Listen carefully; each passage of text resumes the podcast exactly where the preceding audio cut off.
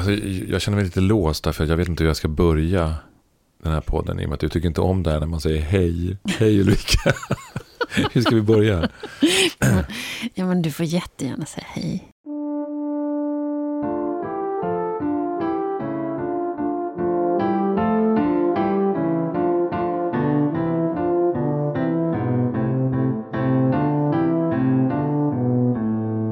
Vet du vad, jag, jag, jag har en fundering. Ja. ja. Eh, alltså med andra ord, jag, jag skippar att säga hej till dig nu. Mm, mm, Okej. Det är okej. Okej. Mm, mm. Eh, Hej Ruben. hej. ja, nej, men jag, jag tänker på... Eh, det, det är flera incidenter i, i samhället idag som gör mig lite upprörd eller lite ledsen faktiskt. Och, och, och eh, det handlar egentligen om, det handlar inte om eh, det som sker egentligen, utan det handlar om det samhällsansvar som jag känner en avsaknad av. Eh, och eh, det gäller eh, SVTs, eh, att de sände ut Lamberts eh, eh, presskonferens Mm. utan att reflektera förrän efteråt. Men då var skadan redan skedd. Det, det var samma bolag som sätter en eh, politiker på bästa sändningstid i, i, en, i en soffa och eh, ska prata. Och, och det är uppenbart att den här människan inte mår bra. Mm. Eh, och för mig var det, jag, jag kunde nästan inte titta. För jag Mm. tyckte att det var så, dels och, och, och den här politikerns vägnar. Mm. Men också för, vad är det vi gör? Vad är det vi accepterar? Mm.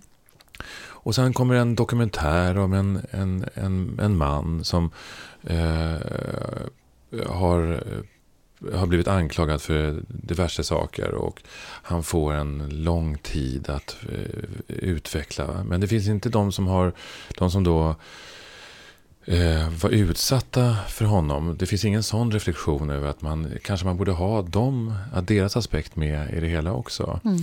Eh, och eh, sen finns en annan, alltså, eh, någon, någon, någon, eh, det här Paradise Hotel där det eh, också sker ett övergrepp. Och hela, den här, hela, hela Paradise Hotel är ju nästan en slags... Bygger på ja, övergrepp någonstans. och jag tänker på vad, vad är det för ansvar vi tar? Hur långt ska vi gå? Och, eh, det, det, det, det handlar inte om det handlar inte om att moralisera här. Mm. Eh, det, det gör det inte. Det handlar om liksom, det här är ju därför vi har ett samhälle. För att vi ska vårda varandra på ett sätt. Liksom, ta Mm. hand om det som sker. Mm. Och sen blir, det, blir allting väldigt kortsiktigt. Ja, gränserna förskjuts ju väldigt tydligt. Ja, Mm. och det, det tycker jag är... um, För jag, jag tänker att det är samma sak liksom, med vaccineringen. Nu, Mm. nu eh, målar jag med bred pensel här. Men jag tänker att vaccineringen för mig, eh, även om, om riskerna är extremt små, måste man ju Mm. säga. Det är ju betydligt farligare att, eh, att cykla i trafiken eller eh, gå, gå över en gata. Eller ja, till och med för en kvinna att leva med en man så är det farligare än att ta vaccinet. Mm. Eh, men för mig är det, även om det skulle vara så att det råkar bli jag nu på tisdag när jag ska ta mitt vaccin Mm. som blir sjuk. Mm. Så tänker jag så här, ja det är klart att jag givetvis inte hoppas att, äh, att det ska bli så. Det, det, det vill jag ju inte. Men eh, att vaccinera oss, det är en solidaritetshandling för mig. Mm. Mm. Det är också det här, hur sköter vi vårt samhälle? Mm. Det som är vi. Det som är vi, ja. Mm. Och det är så himla mycket jag, jag, jag, jag hela tiden. Och, och, och det verkar förstärkas, känner jag. Ja, Att det här jag-perspektivet. Men, men också det här som du... När du beskriver hur man oreserverat placerar människor inför publika sammanhang som, som inte mår bra Mm. och som kanske blir ännu mer skadade Mm. utav situationen. Att det inte finns någon... Att det inte finns någon eller i alla fall, det vet ju inte vi, men det, det ser ju ut att finnas en brist på reflektion och långsiktighet och Mm. omtänksamhet. Både, både för sådana människor som har blivit drabbade och den som blir drabbad av att vara placerad där. Att det handlar Mm. mycket om det kortsiktiga. Man får i alla fall den känslan av att vi har vi har eh, det här mot titta, eh, hitta, att samla oss mot någon. Att samla oss och peka på eh, den som är, är att, att stöta ut helt enkelt. Mm. Är, har blivit något märkligt fenomen som mm. vi, vi gaddar ihop oss i allianser mot varandra och pekar ut, pekar finger. Och mm. Det är väldigt, väldigt obehagligt. Mm. Och det finns få som, tycker jag, som reflekterar över det. Alltså, den debatten ser vi väldigt lite av. Utan när nu vi placerar en, en i det här fallet då en man på bästa sändningstid som så uppenbart inte mår bra. Mm. Eh, så är snarare skriverierna därefter att eh, ja, hur trodde han att han skulle lyckas med det här? Och ett hånande. Och, och det, det finns väl berättigat med kritik, jag säger inte det. Men, men den andra rösten, hur, hur hur tar vi hur, den här försiktigheten med mm. varandra? Mm. Vi är ju trots allt bara människor. Och vi, vi är ju det. Vi är ju, det finns både eh, offer och förövare. Eh, och väldigt många både och. Exakt. Och att, att istället för värna mm. om varandra så utsätter vi varandra. Eh,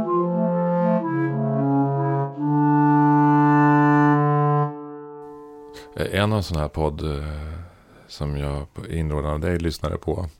Eh, där pratade två kvinnor om sina, sitt underliv. Mm. och att när man kommit upp till en viss ålder så bör man rekommenderar de att man ska göra en, köns, eller en, en, en könsoperation. Alltså uh att, en, en skönhetsoperation av sitt kön. Uh och vem som var bäst på det i Sverige tror jag också de pratar om. Och det var för mig lite chockerande faktiskt. Mm. Eh, jag tänker att vi har en debatt där vi försöker stävja könsstympning. Mm. Och sen är det eh, två stycken människor som har ett stort inflytande. Mm. Eh, som pratar om att man ska eh, göra om sitt kön på det här mm. sättet. Det, det, är också nå någonting som... Ja, jag, jag eh, det, det, är störande och det är lite sorgligt. Jag, jag blir arg. Mm. Jag, blir, jag blir jättearg. För jag tänker Bara för att du är mycket mer manlig än vad jag är. ja, kanske är så. Men jag tänker att vad fan är det för jävla ansvar? Jag tänker att man får göra precis vad man vill med sin kropp. Jag lägger mig inte i det. Ja. Eh, men eh, jag tänker ändå att, jag tänker så att eh, man har också ett ansvar för för de som är yngre, de som håller på att växa upp, de som håller på att hitta sin identitet. Mm. Om då väldigt många äldre berättar att när du har fött några ungar, då håller inte ditt underliv, utan då måste du skära till dig. Mm. Det var till och med i den här podden uttrycktes ju att en, man vill se ut som en 15-åring. Jag kom inte så långt, för jag, jag faktiskt stängde av efter ett tag. För jag ja, att, att då var... är vi lite inne på en annan debatt. Vad är det då? Nej, men jag får en väldig association till två farbröder som satt och, som det har stått väldigt mycket skriverier om, två kulturmän som satt och gav betyg och sa att eh, underlivet på de här 13-åringarna är ju betydligt bättre. Jag tror till och med att det var någon doft eller vad det var för någonting.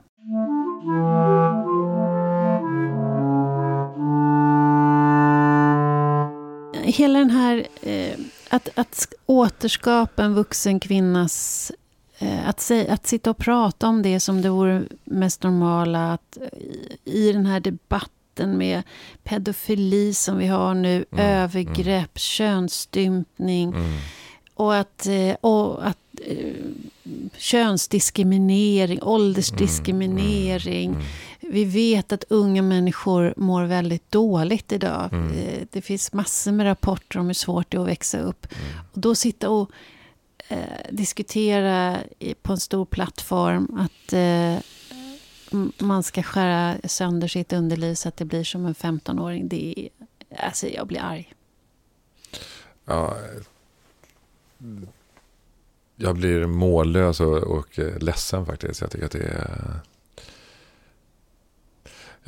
Och det är så kortsiktigt. Mm. Allting, är, allting, är, allting går så fort. Mm. Eh, och det glöms bort. Det är inte så viktigt. Liksom. Mm. Eh, Och jag, jag tänker att det här är symptomatiskt för hela vårt samhälle och även för vår miljöpolitik också. Mm. För att nu måla med ännu bredare pensel. Att det här Mm. är, ett, det är någonting, det är en slags spaning det här som vi gör nu. Mm. Eh, av hur, hur vårt samhälle mår.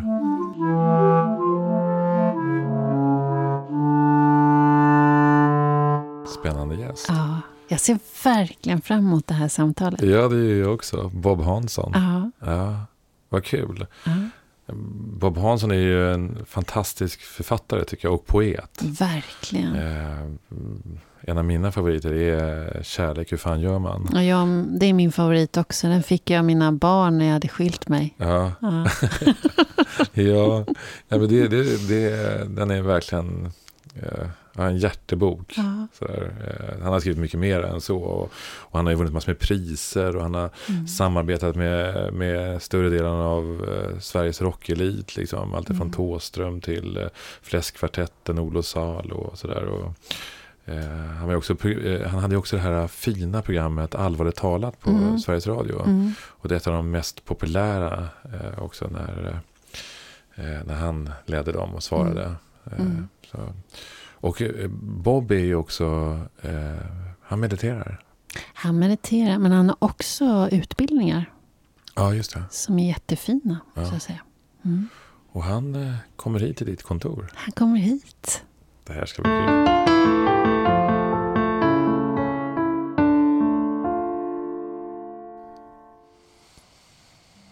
Och det vi hör där det är Bob Hanssons djupa andetag.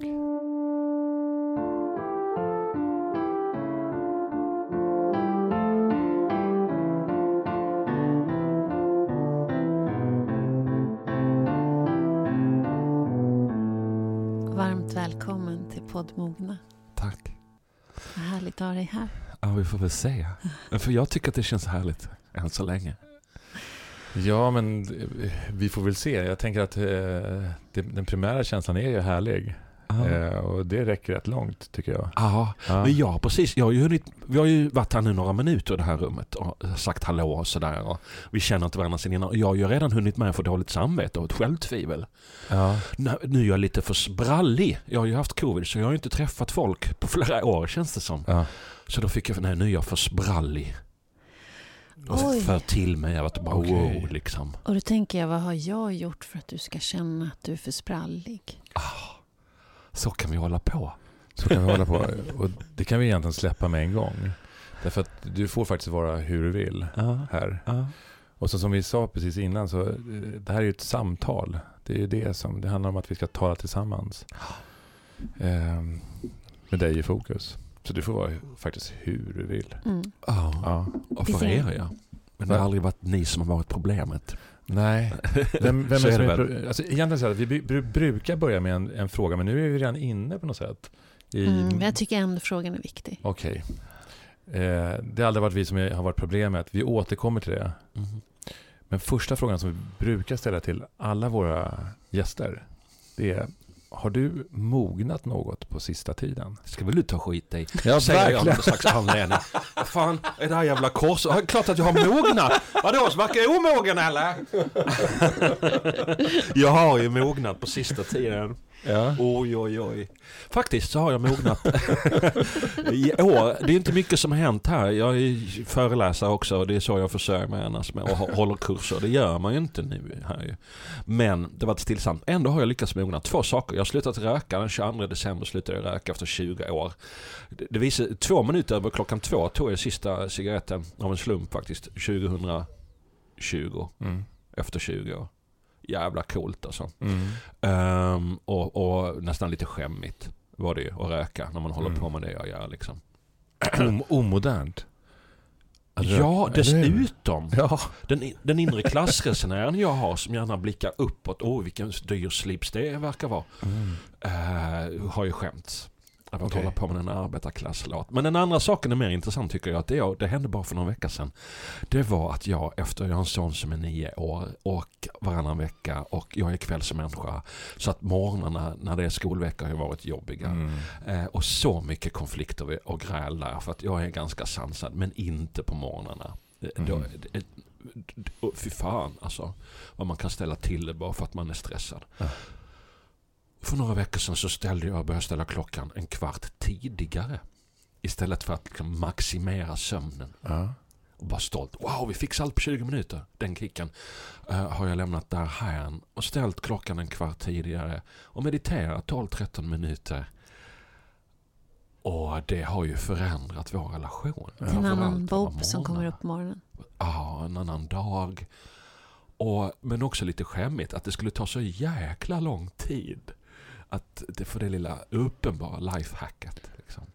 Jag har ju inte skrivit en enda bok som handlar om att man ska spara tid, att det är viktigt. Nej. Nej. Va, vad Vad är det fick du för feedback från sonen? Precis.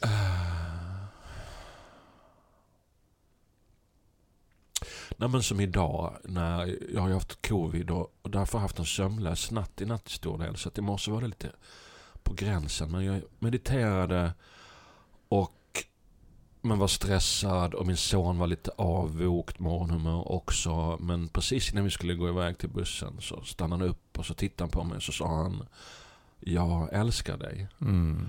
Och ni vet vad det kan, Mm. Ja.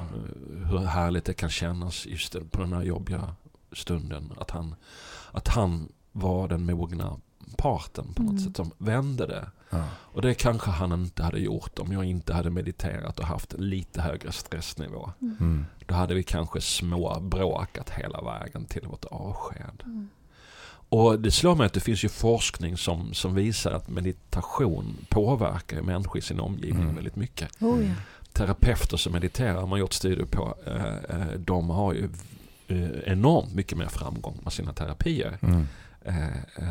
Fast att klienterna inte vet om detta, att de Mm. mediterar. Än de som inte mediterar. Det Mm. tycker jag är fantastiskt. Mm. Att göra nästan ingenting Mm. kan göra sån skillnad. Mm. Det, är- det är väldigt fint. Ja, det är väldigt fint. Ja, det, jag tänker på det som vi pratade om innan du kom. Det här med hur, om, vi pratade, vi ska inte gå in på det just nu, men vi pratade om samhället, eller samhällsansvaret. Och, och att det är ändå vi individer som bygger upp det här samhällsansvaret. Och när, hur mycket, just det som du beskriver, vad meditation kan göra för samhället som i, i sin helhet. Eh, att det är en ganska... det finns ju en missuppfattning om vad meditation är. Eh, och, och det är ju precis som jag brukar säga, jämföra det egentligen med vanlig fysisk träning. Att det, det tar en stund innan man kommer igång med, med flåset. Det är inte helt lätt att sitta helt still och bara tycka att det är helt underbart.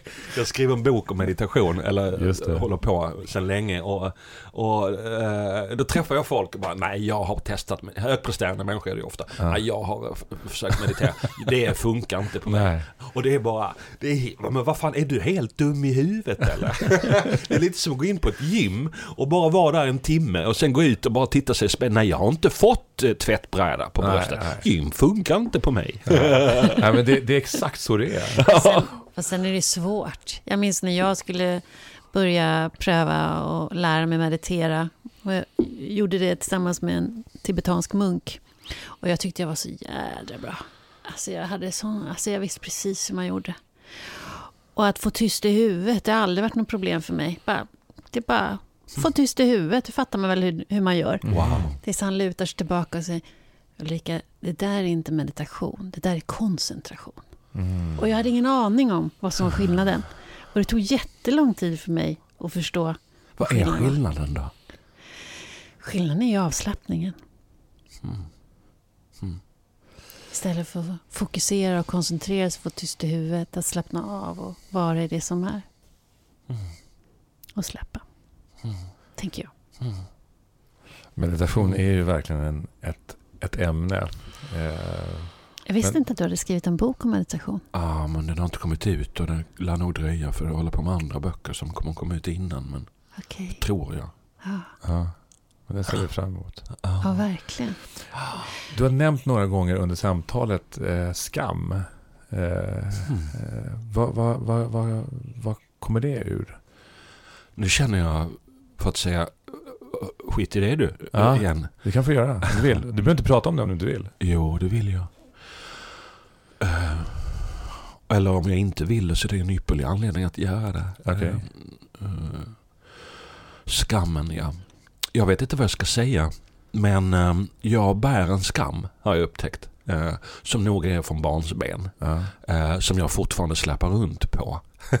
av någon anledning. Och jag tror att väldigt mycket i mitt liv har handlat om att, att, att jobba emot den skammen. Mm. Jag har en röst som säger du får inte lov att vara så här. Och, och därför har jag lagt ner all min vakna tid och all min konstnärliga uttryck på, på, på att säga jo det får jag visst. Och Mm. inte bara jag vet ni, utan alla andra jävlar också. Mm. Ehm, och det försörjer jag mig på. Mm. Så att, så att jag vet inte vad jag hade försörjt mig på utan den här skammen. Mm. Kanske samma sak, vad vet jag. Men, men på något sätt är det nog så. För, vad, är det för någonting? För jag kan känna igen det här. Eh, Jag känner igen skammen. Eh, Och för mig upplever jag att det är eh, det, det är någonting som jag har ärvt. Det är, en, det, det är liksom I generationer har min familj burit på en skam. Wow. Och det har inte och det har ju, eh, visst kan vi börja prata om klass och sådana saker. Det, kan vi göra och det har till viss del med det att göra. Eh, min pappa var den första som utbildade sig på universitetet och, Mm. och så vidare. Men innan dess så var det skomakare och, och framförallt eh, skräddare. Och, har, jag har fortfarande den här känslan av att stå med mössan i hand. Ja. Eh, och att vissa personer gör det mera än andra. Och, eh, strategierna har varit olika. Eh, men i vissa situationer så är det fortfarande så att det spelar ingen roll eh, vad jag har gjort. Det är någonting med den här, den här, den här ärvda Ja. pojken som står med, med, med smulan i hand och, och, och bugar sig lite grann, liksom, eller bockar. Wow. Och det jobbar jag också med ständigt. Och, och då, när nu, under vårt samtal här nu så har du nämnt skammen ett flertal gånger. Och, och ofta tycker jag att när vi pratar om mognad så är vi där och tassar kring skammen. Och, och vad, vad, att den ställer till det för oss mellan varven. Eller blir en eh, försörjning. Eller blir en försörjning. Ja. Men det kan nog Mm. gälla mig också, så. Att, Mm. att, eh, att, eh, att jag har blivit skådespelare är också att, att eh, rida skammen istället för att skammen ska rida mig.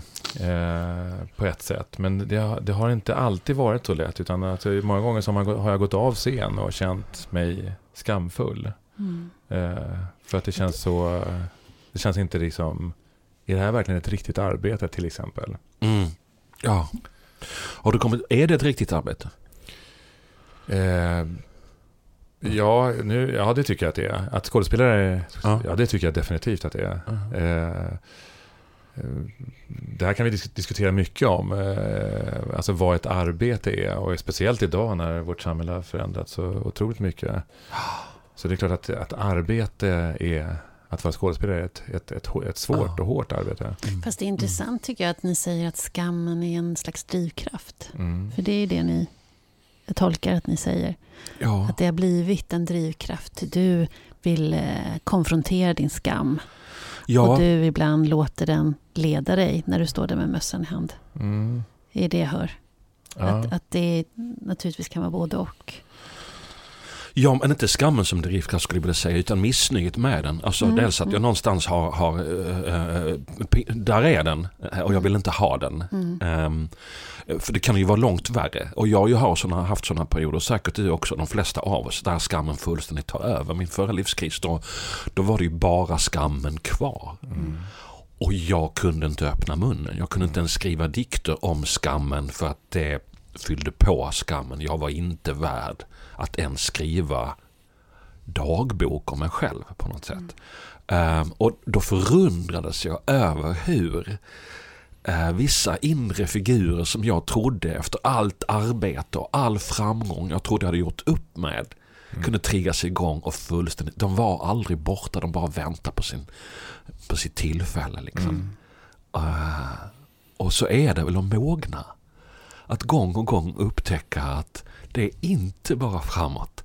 Utan jäklar vad det mitt i alltihopa kan bli bakåt. Mm. Verkligen. Som en spiral hela tiden. Ja. Det kommer tillbaka. Mm. Och, fast det är ett nytt, ny skepnad. Och, så upplever jag det också.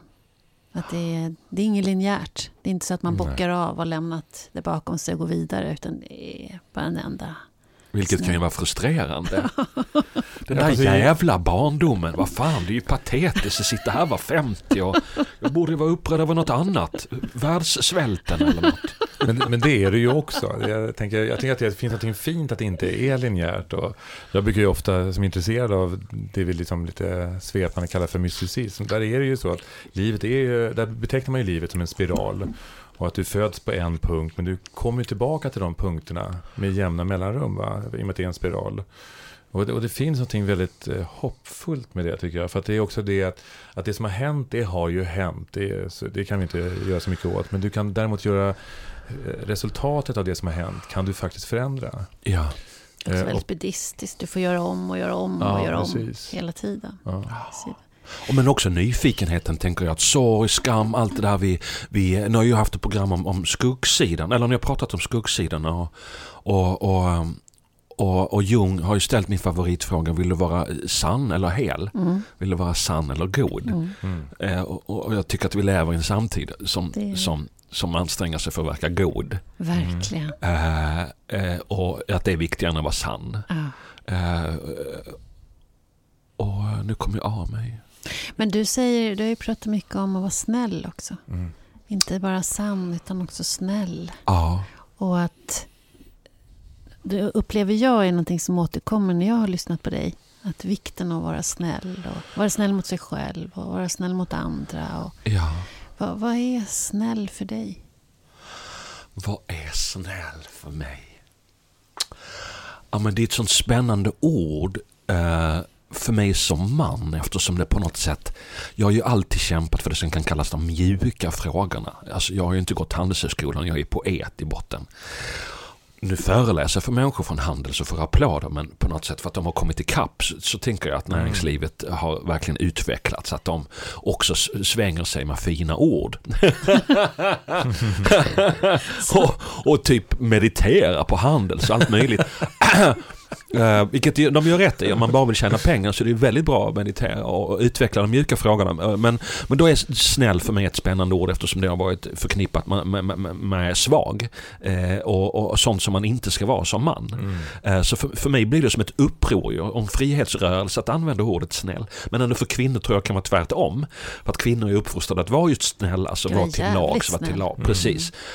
Och, och min föreställning är att det kan vi inte vara snälla nu för sen dör vi faktiskt. Mm. Hade jag varit kvinna kanske jag eh, hade eh, kallat den, kan vi inte vara lite elaka nu för, för, för snart dör vi faktiskt. För det måste man också våga vara, att säga nej. Att säga nej och inte ta ansvar för andras eventuella Fast det är inte samma sak besvikelse. som att vara elak, att säga nej. Gränssättande i alla fall. Det kan ju upplevas så. Ja, Eller hur? Mm. ja, Jag kan känna så. ja. Även om jag teoretiskt inte håller med mig själv så kan jag känna att jag är elak bara för att jag säger nej till någon som verkligen vill något. ja. Kan inte ni det? Jo, Ja, fast det, det, det, jag, jo, jag- jo, säger jag, men samtidigt är det, det handlar ju om det här som vi, det har också med skam att göra tycker jag. Att, att, att nejet blir, eh, hamnar, att man får sk- skuld och skam för att man säger nej, att man drar en gräns. Eh, och och jag, jag tänker så här att, att, att säga nej och att dra gränser är inte samma sak som att vara elak. Och elak tycker jag inte någon behöver vara, varken kvinnor eller män. För det, Fast- finns, det, finns inget, det finns inget kreativt i att vara elak. nej men du behöver inte ha något uppsåt att vara elak. Men du kan inte styra över betraktarens, mottagarens upplevelse. Den kan ju uppleva en elakhet som du inte har någon alls för att du säger nej eller sätter gränser. Så att det, är ju, det är ju rädslan för mottagarens tolkning. Ja, jag, jag är emot elakhet. Jag, jag måste hålla med dig där. Jag är emot elakhet. Men om man är autentisk så kan man upplevas som elak av andra. Och det måste man stå ut med om man verkligen ska kunna vara snäll Ja. eh, och tydlig och eh, eh, växa som människa. Jag skulle vilja säga att det är så omöjligt att växa som människa utan att någon kommer att uppleva en som just elak. Och då är inte det ett tecken på att man har varit elak, förhoppningsvis. Vissa i metod sånt kan, jo du var elak. Men eh, ofta är det ett tecken på att man har varit otydlig och missat kommunikationen. Eh, Just det. missat att få den andra att känna sig sedd Ja. i sitt nej då, om det är det Mm. det handlar om. Jag brukar säga i kreativa sammanhang, alltså till exempel under repetitioner eller när man skapar musik eller något- liknande, att det enda som jag inte accepterar, det är just elakhet. Sen kan du vara hur knasig som helst, eller man har, att vi alla har ju våra sidor. Men för mig är det så att att när folk är elaka, när man, eller när jargongen går över i elakhet, då låser jag mig. Då fungerar inte jag. Då blir jag Hur rädd. definierar du elakheten där då på repetitionsgolvet? Ja, men alltså, alltså, när man tar, eh, när, man, när man stjäl min energi eh, genom att, att, att erövra någonting. Att det inte handlar om det här samtalet som vi försöker med nu. Utan det handlar ju om att ge och ta. Det är kreativitet för mig. Eh, sen kan jag bli upprörd, jag kan bli förbannad. Jag kan bli... Eh, så det här kan jag inte acceptera, jag kan skrika. Det, inte, det, inte, det handlar inte om det. Det handlar inte om att vara ett lamm. Eller att inte visa känslor. Men att elakhet är att rikta min, mitt missnöje mot dig i ett sammanhang. Och, och ta den platsen som uppstår. Och det, det mår jag inte bra av. Nej. Nej, och jag känner igen det där. och Jag tänker jag, på min relation. Jag har en relation där, där ibland kan jag uppleva henne som... Ja, jag vet inte fan. relation, vad är skillnaden mellan relation och komplikation? Men, men då kan jag ibland uppleva henne som elak. Liksom. Och, och, och det kan jag hålla med Ja, det där var elakt. Det kan jag hålla med om. Men jag kan också hålla med om, nej det var inte alls elakt. Det var förvirrat. Hon var inte elak, hon var eh, förvirrad och ledsen på samma gång. Men det där med att rikta sin, som du sa, tänker jag att det är definitionen för mig av mognad. Det är att stå ut med att det gör ont utan att hoppa till tanken någon har gjort fel. Mm. För mig är det liksom, all mognad har alltid hållit på med. Jag har hållit på liksom och meditera och självutveckling och läst de här böckerna sedan jag var tonåring. Mm. Och då handlar det liksom om det. Att liksom, ja, det gör ont. Och jag kan vara i det här aj, aj, aj utan att börja skylla på någon annan Mm. eller mig själv. Mm. Eh, och så skulle jag också vilja definiera omognad. När någon helt oreflekterat skyller på någon annan. Lägger så fort skulden det gör ont. utanför. Ja, eller på sig själv. Mm. Eh, och nu skulle jag vilja uppdatera det. När jag hör mig själv säga så skulle jag säga, men nej, det mogna är inte att inte skylla på andra. Det mogna är att upptäcka när man gör det. Mm. Kanske. Ja. För, för, för man gör ju det, tänker jag. Eller jag har inte kom- jag gör skylla på andra. jag- Alltså, när du säger ta din energi, när du, när du lägger ut texten det, så det är, min tolkning är ju när du blir utsatt för härskartekniken, när någon Mm. härskar över dig, tar, liksom, tar din, ditt mandat, din plats, din, din, och använder den mot dig eller på, Mm. på något sätt. Alltså få dig att krympa din plats Mm. att äga för, på din kostnad, på din bekostnad. Då tänker jag att då, det har man ju varit med om. Mm. Och, och då Ja. behöver man ju också, tänker jag som mogen, att också möta den andra i det och berätta det. Och sen om man använder ordet elak eller inte, men, men att, eh, att Man undviker samtala kanske kring gärna det. det ordet.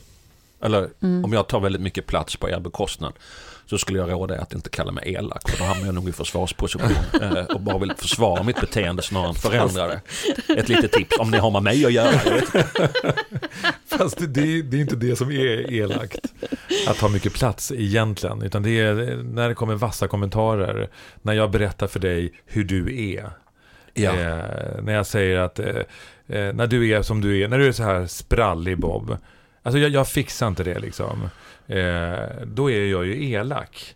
Eh, eh, för Du jag- tycker inte om när andra definierar dig på ett lite negativt sätt? Eller? Eh, Jo, nej. Det här blir komplicerat, det hör, hör ju jag det. Vad fan, vill ni inte förstå eller?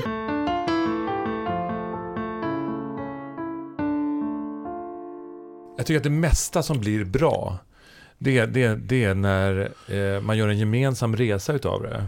Även fast vi upplever det olika. Eh, det, det, det, så är det ju. Men när, man, när, när någon gör, eh, gör sin egen väg eh, och kör över andra.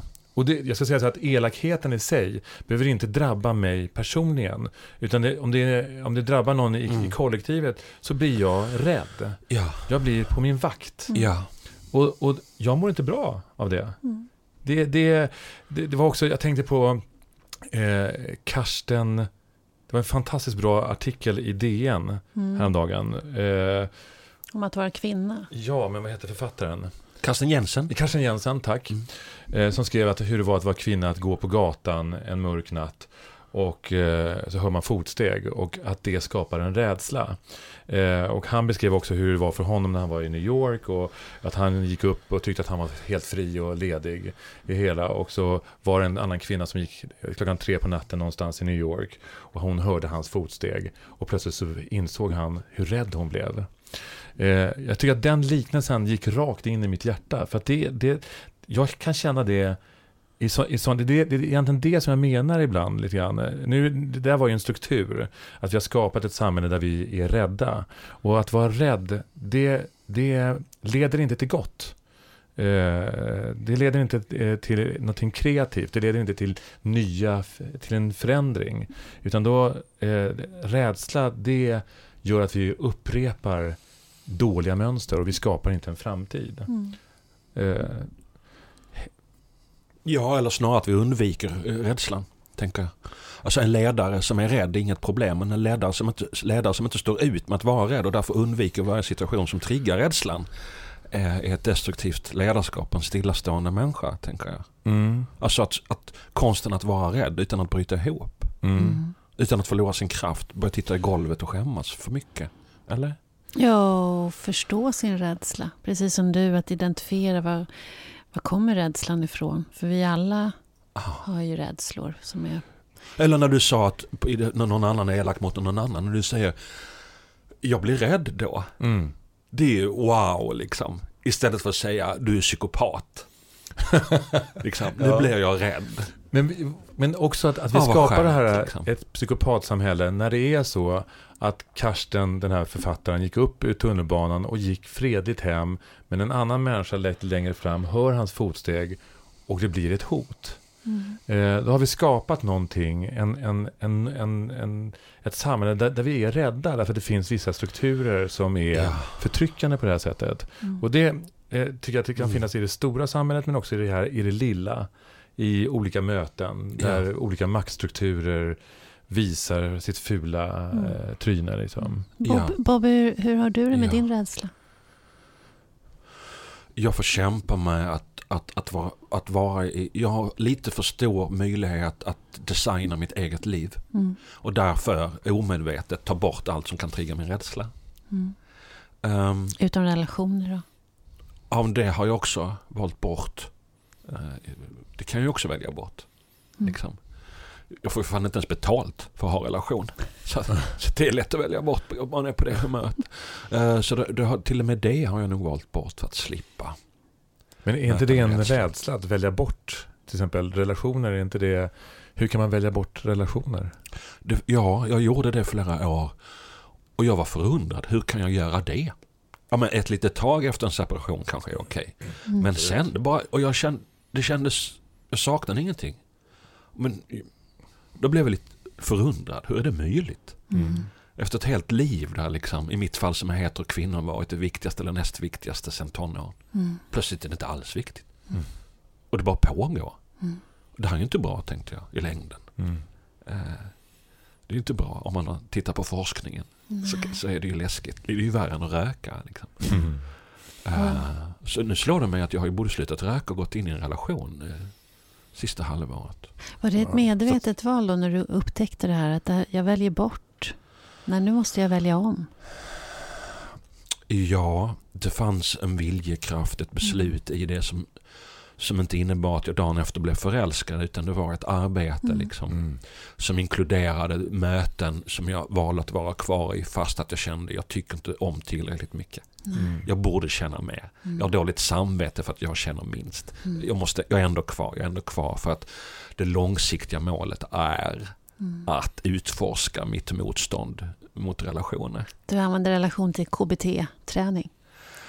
Det slår ju mig att det var, jo men jag har gått i KBT-terapi ett litet tag och det handlar väl mycket om det, att inte följa känslorna, eller? Exakt, ja. jag, jag gjorde precis samma sak som du. Jag blev också väldigt rädd, eller, jag, eller nu ska inte jag lägga orden i munnen på dig. Jag blev rädd för relationer och avhöll mig från det.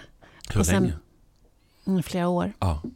Och sen bestämde jag mig för att nej men det här är inte bra. Det, det har man, ju, man läser ju forskningen. Man dör ju snabbare om man tar relationer. Det, det blir inte bra. Ensamhet är ju farligare än 21 ja. ja. cigaretter. Ja, och ändå kan ensamhet kännas så härligt. Ja, men den ensamheten kanske inte är. Men i alla fall. Ja, nu, av, ja men sen jag. tränar jag. Ja. ja. sen tränar jag. Mm. Hur då? Tränade? Sa du det då till dina partners? Ursäkta om jag inte är så bra på det, jag tränar. jag gjorde inte det. Nej. De visste inte det. Men jag, jag gjorde precis samma resa jag, som du. Jag konstaterade att jag inte är jätteengagerad. Men bestämde mig för att vara kvar för att träna. Mm. Och för att träna på min rädsla, i mitt fall då. Tränar du fortfarande eller? N nej, nej. Varför tränar du inte längre? N nej, sen hittade jag en relation där jag ville vara i. Ja. Eh, och som, där träningen gick över till någonting annat.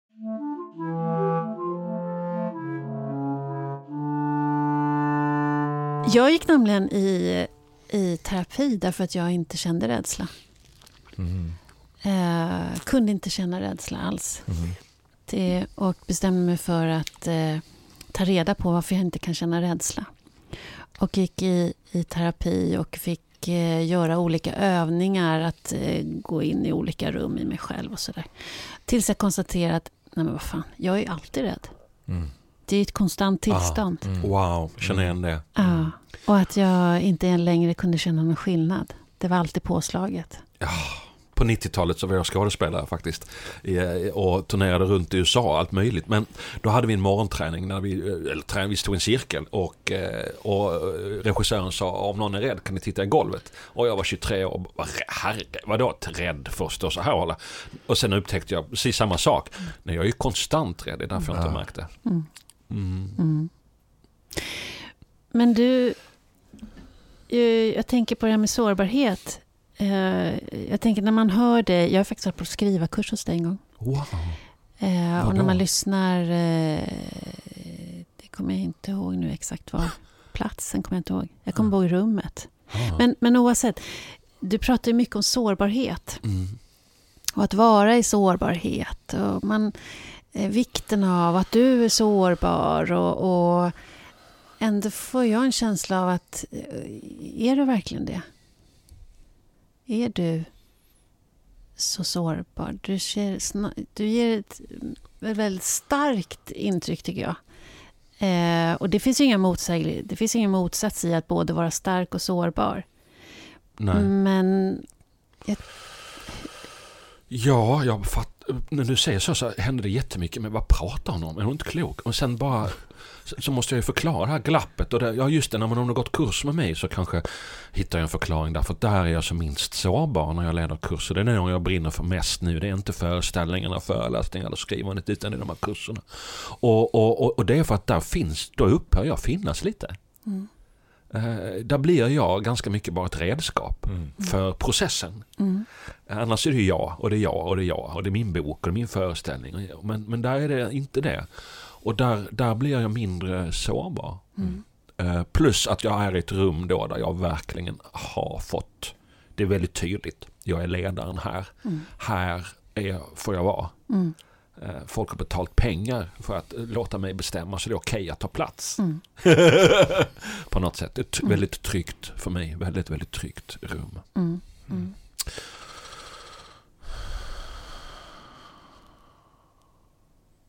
Och nu tänker jag... Smet jag nu från din fråga? Kan det vara så att jag fortfarande ger... Att det finns en fasad som gör att jag upplevs som starkare än vad jag är? Den där fasaden som jag drog på mig, om inte annat så i tonåren, kanske tidigare. Liksom. Har jag kvar den? Om inte du upplever mig som sårbar. Eller är det så tvärtom att jag har kvar någon slags fina killen estetisk självbild att jag är sårbar för det är fint att vara. Mm. Så jag, jag kanske inte längre är så sårbar som den självbilden liksom. Den spröda poeten fick. Jag, jag, jag, tänk, jag kan tänka ibland att jag är själv tränat mycket på att vara i sårbarhet och uppvisa min sårbarhet och så. Och jag tänker att det är som vilken muskel som helst nästan. Tränar man på att vara i där så blir man ju inte, i alla fall inte samma definition av sårbarhet när man är i sårbarhet och vågar gå in i det där rummet och det börjar bli naturligt att kunna vara i det där rummet, att visa sin sårbarhet så kanske det inte längre är lika sårbart. Nej, det är väl en bra definition som någon sa av mognad. Jag är inte längre rädd för att vara rädd. Mm. Mm. Mm. Så. Men jag tänker också... eh, Jag tänker att om lyssnarna hade kunnat känna på vad som hände här i rummet Mm. just nu. Eller, vad fint, för det var någonting som skedde här just nu. Eh, men jag tänker också så här, du är en offentlig person som jobbar med eh, rädsla och sårbarhet. Mm. Finns det en, en, finns det en personlig förlust i det? Finns det någonting som går förlorat för dig? När man jobbar med det som, som ett slags, eh, ja, väldigt illa uttryckt, men som ett slags varumärke. Ja, alltså vilket liv man än väljer så kostar det ju något. Liksom. Ja, det gör ju det. Eh, och jag lever ju i någon bemärkelse har gjort min dröm. Och det har ju kostat. Mm. Att stå på en scen och få applåd, att gå och fika och folk kommer fram och säger att man är fantastisk. Är ju motsatsen, kan vara motsatsen till meditation. Alltså Mm. stärka egot. Och jag har ju sett det i andra, för det är så lättare att se det i andra så här rockstjärnor framförallt. Jag bara, gud jag hoppas att han nästa skiva inte säljer. Så att han blir sig själv igen. Liksom. Ja. Alltså, hoppas verkligen. att det lägger sig liksom. Ja. För det här är inte bra. Och där sitter han och är rädd för motsatsen, har ingen aning. Liksom. Eh, All, all form av framgång är, är ju verkligen någonting man ska... Eh, då är det viktigt att, att vara medveten om vad som händer med en. Ja. Hela metoo är ju en berättelse om mycket, men bland annat en berättelse om det. Hur snabbt och hur intensivt man kan förlora sin anständighet bara för att man är i en maktposition. Och det går in, det är neurologiskt. Eh, och det har jag också sett i mig själv att när jag har en maktposition så blir jag mindre empatisk. Och det är neurologiskt, det finns studier på det och går det jättesnabbt. Jag kan trigga en maktkänsla på en kvart så förlorar, blir ni sämre på empati och inlevelseförmåga Aha. efter en kvart. Så att gå runt då och, och som, som det var för mig när jag var yngre med att jag verkligen var sådär hipp och på första sidor och Bob Hansson och kanske inte jättekänd men väldigt hipp i de små kretsarna. Liksom. Jävlar vad mitt ego dansade på bordet. Mm. Och då var jag ensam. Mm. Utan att ens ha en aning. Mm. Utan att ens ha en aning. Och sen när det där upphörde eller frekvensen sjönk, att människor kom fram. Jag bodde i Malmö, där går folk inte fram. Där, där, där, där ger man inte varandra komplimanger. Speciellt inte kända människor. Nej. Och, och då blev det så lite cold turkey. Men där, då, då upptäckte jag också efter alla år att wow, den där avslappningen. Den där avslappningen. Ynnesten att få vara nästan ingen. Eh, och jag såg dokumentären om Soran Ismail, jag vet inte om ni har gjort det. Liksom. Mm. Jävlar vi snackar framgång. Helvete liksom. Han var skitrolig och skithet och fick sitta med ministrar dessutom. Hur många komiker får sitta med ministrar? Liksom? Dubbel framgång på något sätt. Och han behövde ligga med hundratals människor för att få ytterligare bekräftelse. Och ja, så är det liksom. Buddha var ju inne på det. Liksom. Ja. Hur snabbt man kan liksom förlora sig om man får för mycket yttre bekräftelse och vill ha mer liksom. Ja.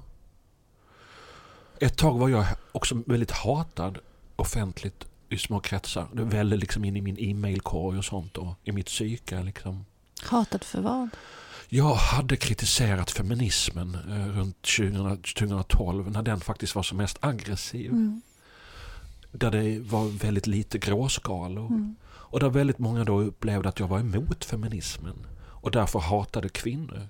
Det gick väldigt fort. Mm. Och jag som haft en självbild, man var snälla killen. Mm.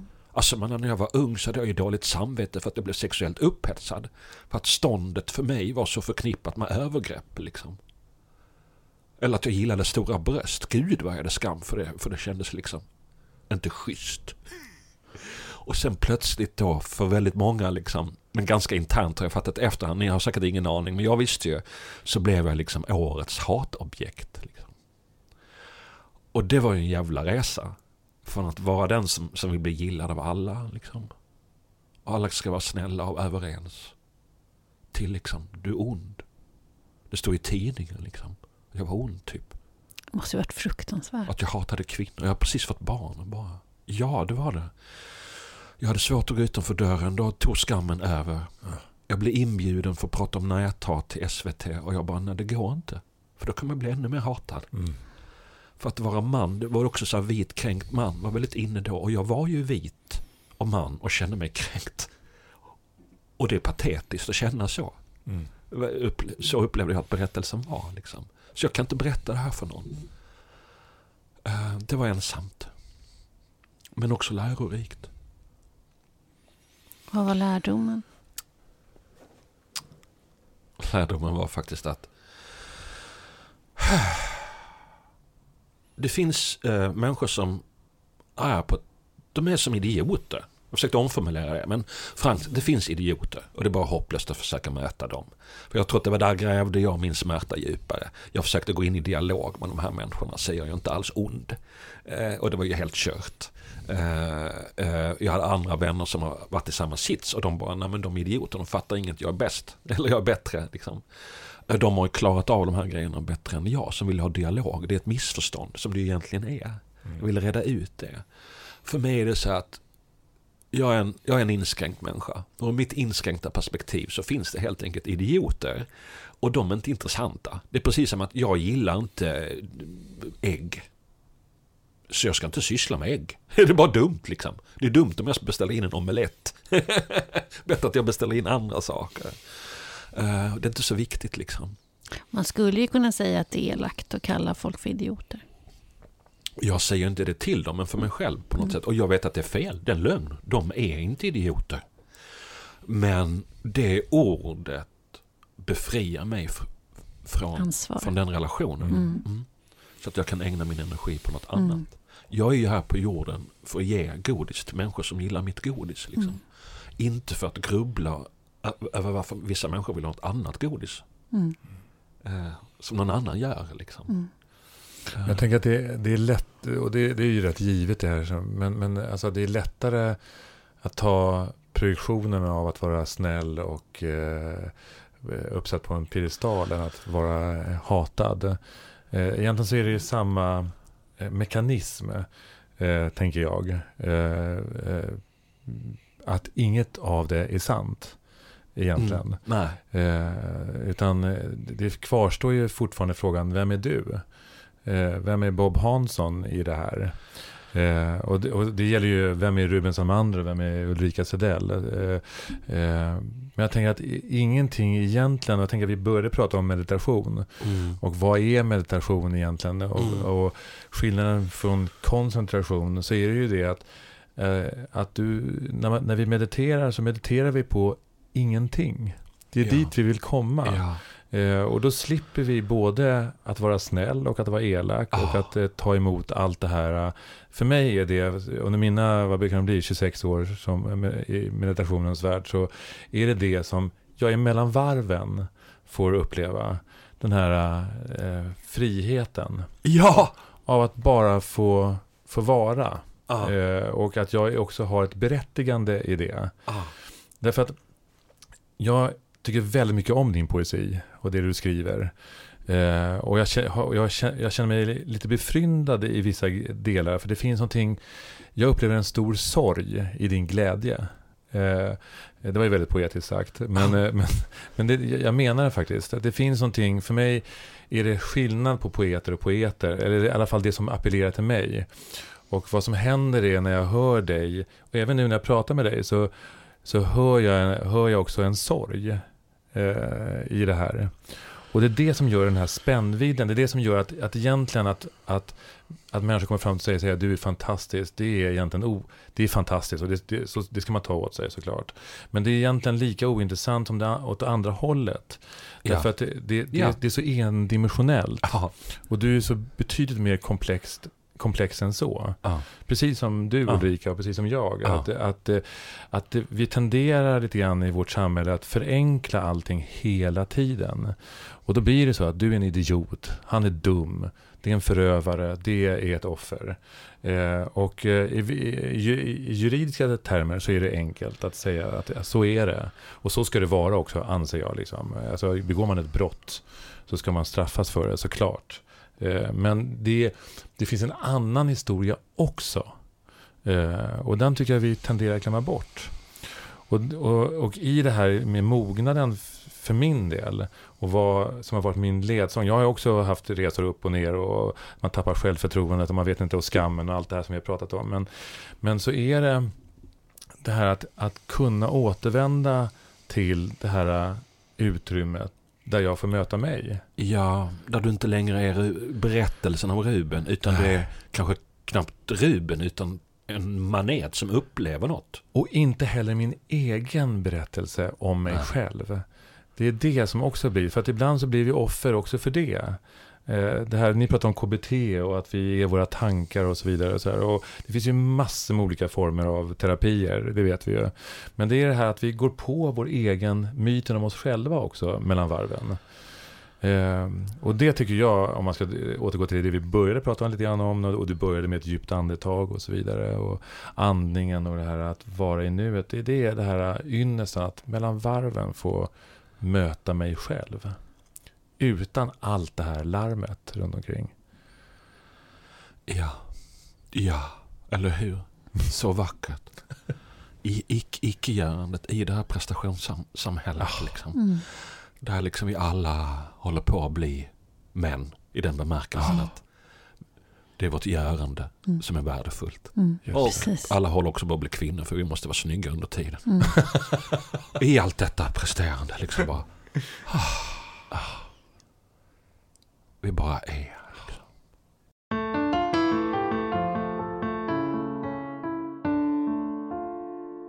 Och så kan jag känna när jag dejtade liksom. Den där dejten när man liksom, redan första dejten kan dela tystnad Mm. utan att det blir konstig stämning. Som jag har varit med om. Jag känner aldrig att det är konstig stämning, men just dejt. Oj, nu blir det konstig stämning säger någon. Det har jag inte märkt. Det blir bara, nej, du förväxlar konstig stämning med tyst. Ja. Det säger en del av samhället, eller hur? Där människor träffas är tysta en halv minut och, och förväxlar det med så här konstig stämning. Liksom. Mm. Eh, varandet, har det gått långt? Mm. du, att, att vara med någon annan när det upplevs som Mm. konstigt. Det är konstigt. Det är konstigt. Mm. Det kommer inte därifrån. Hur tycker du att vårt samhälle har förändrats utifrån i ditt liv? Utifrån det här med att vara snäll och visa sårbarhet. Och, Det har blivit Ser du- modernt. mm, En enorm skillnad. Jag menar, jag är född 70 när jag var liten. Skilda pappor var ju helgpappor. mm, Det var det normala mm. som jag upplevde. Jag hade en helgpappa. Ja. Man gick på bio och började eh, ibland, Ja. varannan helg. Liksom. Eller? Ja. ja. Nu när man träffar någon, en man, jag träffar bara mina barn varannan helg. Då undrar man ju, är det han eller mamman som är psykopat? Ja, men, liksom, vad, är, vad fan? Ja, det är en positiv utveckling. Ja. Uh, där har det förändrats. Eh, men, men jag vet att också när jag var började komma ut och prata på företag för, kan det ha varit 15 år sedan eller något. Då fick jag ju kämpa min. Jag ska prata om de mjuka frågorna här. Jag sa inte ens ordet snällhet för det var helt ute. Det hade inte gått. fick jag kämpa. Nu behöver jag inte göra det. Mm. Nu finns det en medvetenhet på liksom, eh, människor med handelsbakgrund eller databakgrund. Liksom, jag ska prata om snällhet. Yeah, det är typiskt vår grej! Säger progra- programmerarna och ekonomerna och, och handelsjuristerna. Liksom, va? Snäll är grejen. Snäll, snäll är grejen och mjuka värderingarna är grejen. Och det är ju helt rationellt för det, det stämmer ju. Men när vi, evolutionen är ju att vi går mot snällhet, omhändertagande mer och mer och mer. Alltså, eh, var tionde människa mördades på stenåldern. Mm. Alltså, och då dog man ändå av, av typ vadå? Hål i tanden dessutom. Alltså man dog av allt möjligt. Och ändå var mord liksom var tionde människa dog. Barn blev mördade. Eh, det är ju rätt länge sedan liksom. Eh, eh, men, men vi går mot mer och mer omhändertagande och större medvetenhet om det. Jag såg två uniformerade, uniformerade manliga poliser krama varandra på Medborgarplatsen för några veckor Nej, men sedan. för i helvete. Ja, tänker man då. Corona, tänker man. Ja. Eh, för 15 år sedan när man tänkte det filminspelning eller någon jävla gayparad. Vad berodde det på då? Varför kram, vet du det? Vad var det det är som... konstigt att ställa en fråga. Du tänker att jag gick fram och frågade. Ja. Ursäkta, varför kramar ni varandra? Hallå, konstaplarna. Ja. är, ni, är ni bögar eller? Är ni bögsnutar? Var- Kramar Klipper varandra för att det var ett lyckad, lyckat gripande eller att de hade undvikit någonting eller? Ja, men det var Det framgick det- Det Ja, men framgick du, inte. ja, men du är kvar den här, när man ser människor gråta på film, då är det liksom vändpunkten i hela filmen. När tjejer gråter på film, ja, det händer hela tiden, inte så viktigt. Men när mannen gråter, da-da! Tredje akten. Vadå, grät de också? med Nej! Men du har två poliser kramar och du tänker att det är något storslaget som hänt. De har gripit någon. Nej, de bara sa hej. De bara sa känna. Jaha. Ja? Och kramade varandra? Hur gammal är du? Fyra. Hundra, eller? Jag blir jättenyfiken på vad Ruben gör på Medborgarplatsen när han ser två poliser krama varandra. Ja. Jag tror faktiskt jag aldrig har sett två poliser krama Och varandra. vad skulle du göra då? Ställa mig upp och bara yeah! Hollywood. En långsam, så här långsamma klappet kanske. Ja, precis. Alla ställer sig upp på alla uteserveringar och bara klappar händerna. Och de skulle titta på dig bara, är han full eller? Vad är det frågan och gripa mig. Kan, kanske, det tror jag. Men det har ju alltså extremt förflyttat. Jag kan tänka att jag har en bakgrund som antitraditionell man, liksom, när jag var ung. Och sen har jag försökt erövra manlighet. Men det var inte det jag skulle säga. En väldigt känd svensk som håller på med MMA på väldigt hög nivå. Vad man skulle kunna betrakta som väldigt, väldigt macho. Han skulle fotograferas. Fotografen sa, kan det se lite macho ut? Eh, och han bara började fnittra. För han är inte macho. Han är inte ens emot macho. Han är bara, ah, macho. Ja. Eh, och hur de är eh, jätteintima med varandra och kan dela säng tydligen och så.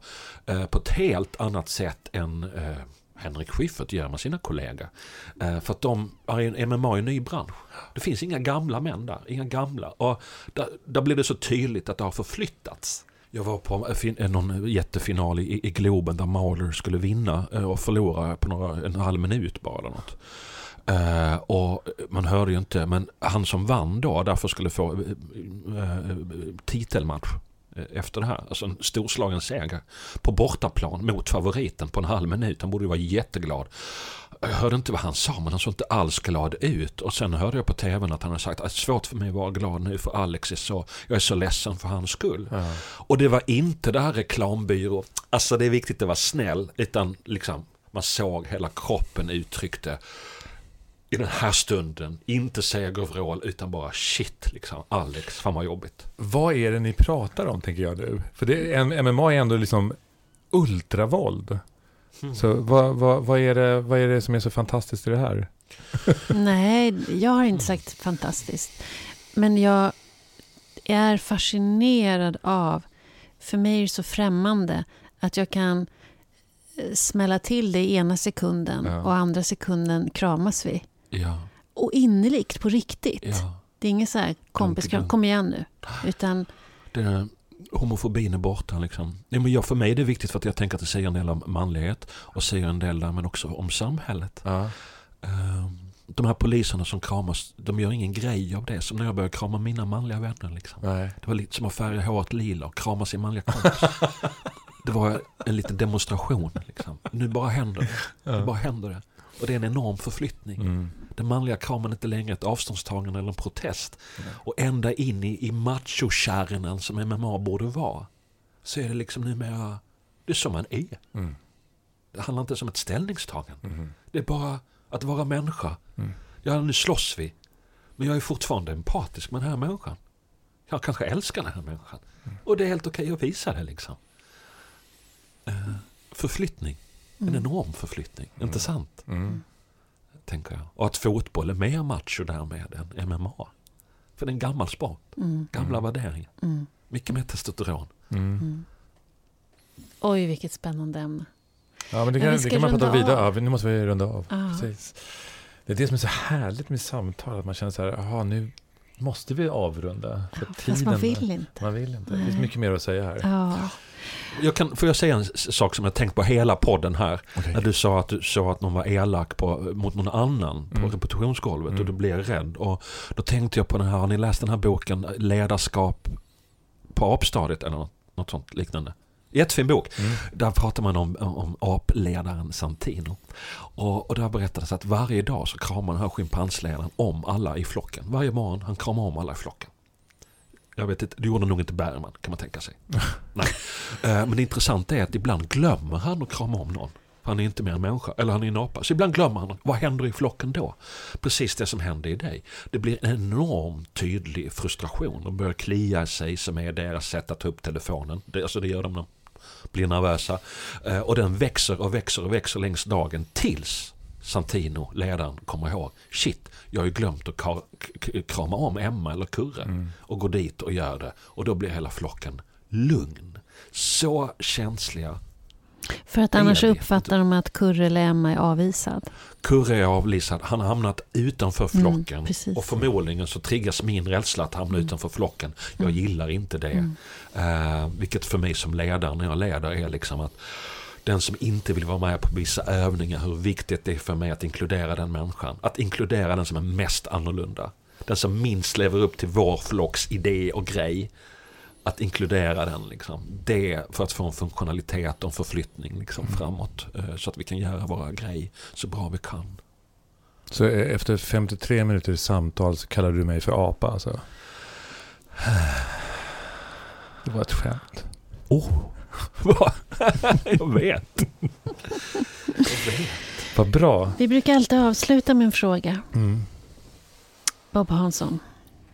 Vad eh, behöver vår samtid eller vad behöver vi människor just nu för att mogna? Kanske det jag nyss sa. Mm. Den medvetenheten. Så bräckliga är vi. Mm. Jag tänker på en annan studie med små bollar. Man kommer in i ett väntrum. Det sitter två andra där. Eh, Någon hittar en boll och man börjar spontant skicka runt den här bollen mellan de här tre. Jag vet ju inte att de andra två ingår i försöket. Efter ett tag börjar de bara bolla med varandra. Jag mår jättedåligt av det. Helt i onödan. De är främlingar. Jag kommer aldrig träffa dem. Jag ska inte ligga med någon. Jag ska inte jobba med någon. Men jag mår skitdåligt av dem. Sen gör man samma sak digitalt. In i en hjärnskanner. Och jag får reda på att da- på datan här på något sätt så ska jag bolla med två andra som gör det här försöket. Samma sak. Efter ett tag så slutar de skicka den digitala bollen till mig. Och min hjärna reagerar lika mycket som om någon slår mig. Mm. Det intressanta är att sen får jag reda på att det var inga andra försökspersoner. Det var ett dataprogram som slutar bolla till dig. Och gör man om det. Och min hjärna eh, går i taket igen. Som om någon s- slår mig. Fattar ni? Fast att jag vet att det är ett dataprogram. Men om dataprogrammet slutar kasta bollen till mig. Då blir jag väldigt, väldigt stressad. Så sårbara är vi. För att hamna utanför. Och tänk så mycket energi vi lagt ner på att låtsas för andra och för oss själva att nej, det är jag inte alls. Jo, det är du. Landslaget. Som presterar bättre nu när Zlatan är med än förra gången. Varför? ja, för han kanske inte ger folk kratesparkar i ryggen på skoj som man sägs ha gjort förr. Liksom. Eh, så vill man vara professionell så ja, när du är elak mot någon annan så blir jag rädd. Kan du sluta vara det? Mm. Så att, så att vi verkligen kan använda vår kompetens här. Mm. För saker och ting gjorda. Mm. Tack. Tack. Tack Bob Hansson för att du kom till poddmogna. Tack.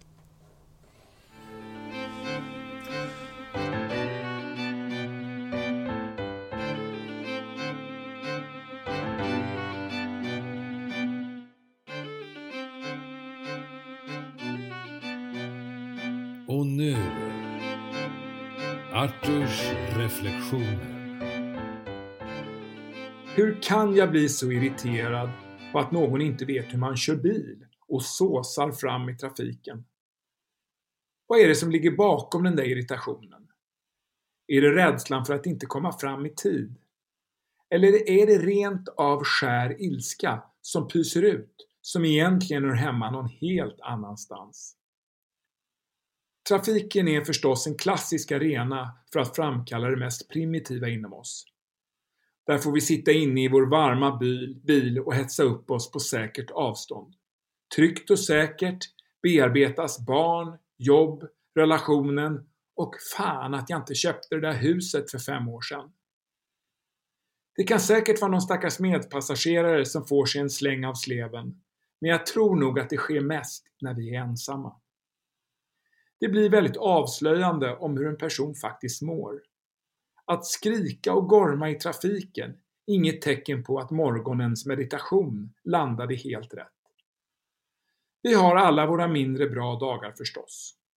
Och för min egen del blev jag påmind i dagens samtal om att orka stå ut med sina egna tankar och känslor utan att skylla på någon annan. Ibland blir det ju bara väldigt fel. Vi uppför oss helt enkelt inte som vi hade önskat. Men bara insikten om att det blev så räcker väldigt långt. Då kan vi faktiskt göra något när åskan har lagt sig. Något som har hjälpt mig är faktiskt en bön som sammanfattar detta väldigt väl, som jag tar till när jag inte är på rätt spår. Och det är sinnesrobönen. Gud, och det kan du kalla vad du vill, ge mig sinnesro att acceptera det jag inte kan förändra. Mod att förändra det jag kan och förstånd att inse skillnaden. Så vi får helt enkelt jobba på sinnesron och modet och kanske är några minuters meditation en del av den resan.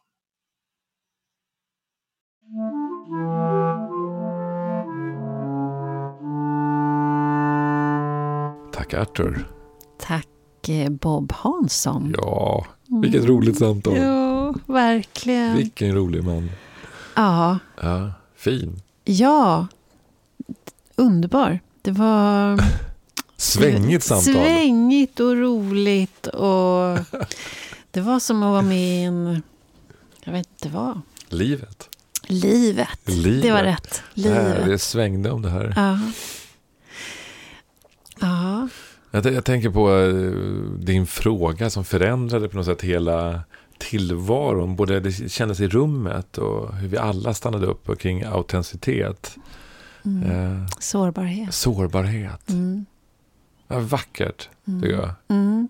Ja, men jag har funderat själv jättemycket på det här med sårbarhet eftersom jag tränar och har tränat länge på att eh, vara i det där sårbarhetsrummet.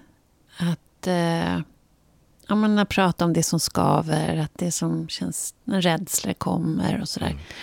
Och jag tänker att ju mer jag gör det, desto mindre sårbar blir jag.